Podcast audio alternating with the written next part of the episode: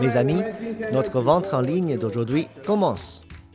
Ces cafés originaires d'Afrique sont parmi les meilleurs cafés du monde. Ayant un arôme floral et une acidité de fruits, ils sont vraiment délicieux. Bienvenue à toutes et à tous pour déguster nos cafés. Qui aurait imaginé que le live streamer qui parle couramment le chinois est un jeune congolais, voici grâce. Il s'est donné un nom chinois, Kaoxiang. D'après lui, les spécialités africaines telles que le thé du Kenya, la sauce au piment du Rwanda, le café d'Éthiopie sont des produits très appréciés en Chine. En 2019, Kaoxiang s'est rendu à Changsha, chef-lieu de la province du Hunan, pour suivre un master en enseignement international à l'Université normale du Hunan. Avant cela, il était déjà venu deux fois en Chine grâce à des projets de l'Institut Confucius de Kinshasa. Avec l'approfondissement de sa connaissance sur la Chine, Gao Xiang s'était décidé à étudier en Chine.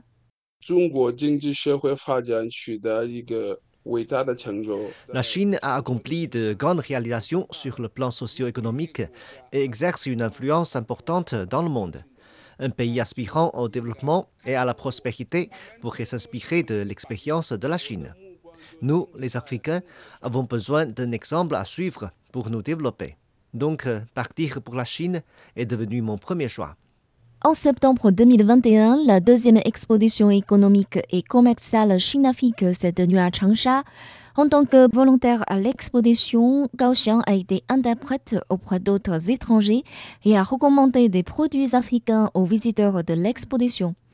D'après lui, même dans sa vie quotidienne en Chine, il s'aperçoit de la vitalité de la coopération économique et commerciale entre la Chine et l'Afrique. À Changsha, dans les cafés que je fréquente, on peut trouver beaucoup de cafés provenant de l'Afrique. Les clients chinois aiment les savourer. Gao Xiang vit en Chine depuis plus de trois ans et il a su tirer profit des facilités grâce au développement rapide d'Internet, le live streaming, le paiement mobile, l'éducation en ligne, etc ce qui l'a poussé à réfléchir à la manière de mettre en valeur de nouvelles activités pour contribuer au développement économique de l'Afrique. En Chine, sans avoir besoin de sortir de chez soi, on peut faire du shopping via son téléphone portable. La livraison sera effectuée en quelques heures, un ou deux jours. C'est assez pratique. Donc je pense que nous pouvons promouvoir certains produits africains à travers la vente en live. C'est sur des plateformes que les consommateurs chinois peuvent les acheter directement, qu'ils se trouvent à Changsha ou dans d'autres villes chinoises. Ayant l'esprit d'observation, Gao Xiang veut découvrir personnellement les clés du développement durable de la Chine. Il a parcouru non seulement des villages prospères, mais aussi des villages reculés, tout en enregistrant des vidéos sur les beaux paysages de la Chine, fruit de l'édification de la civilisation écologique dans le village de Zhongmugang, il s'est renseigné sur la sortie de la pauvreté du village. Autrefois pauvre, ce village est aujourd'hui bien équipé. Des routes reconstruites ou nouvellement construites, un réseau Internet stable, des hôpitaux et des écoles modernes. Il y a beaucoup d'autres villages chinois qui ont réussi à sortir de la pauvreté et même à s'enrichir. Comment la Chine a pu les réaliser? Ce n'est pas facile du tout. Gao Xiang s'est rendu compte que si l'on veut comprendre la Chine d'aujourd'hui, il faut comprendre le Parti communiste chinois BCC. En 2021, il a fait des voyages d'études dans le sud de la Chine, en particulier dans les villes de Shanghai, de Yiwu, de Jiaxing et de Hangzhou. Avec ses camarades de classe, il a visité le siège et le mémorial du premier congrès national du BCC situé à Shanghai, ainsi que le panneau rouge sur le lac Nanhu à Jiaxing, où s'est achevé le premier congrès. Ils ont ainsi approfondi leurs connaissances sur l'histoire du PCC et sur le parcours de développement de la Chine.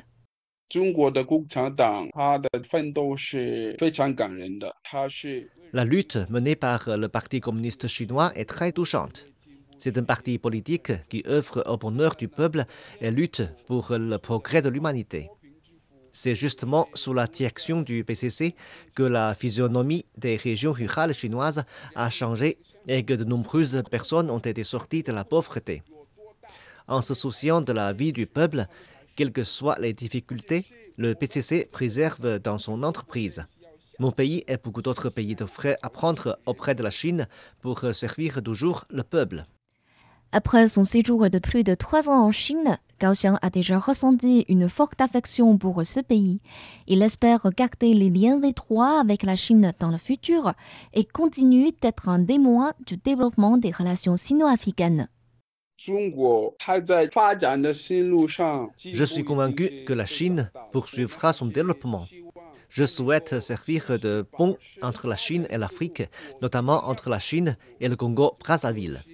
Par exemple, je ferai mieux connaître mon pays lors de l'exposition économique et commerciale Chine-Afrique. Je ferai des efforts pour encourager davantage d'entreprises chinoises à investir dans notre pays et à s'engager dans le commerce bilatéral.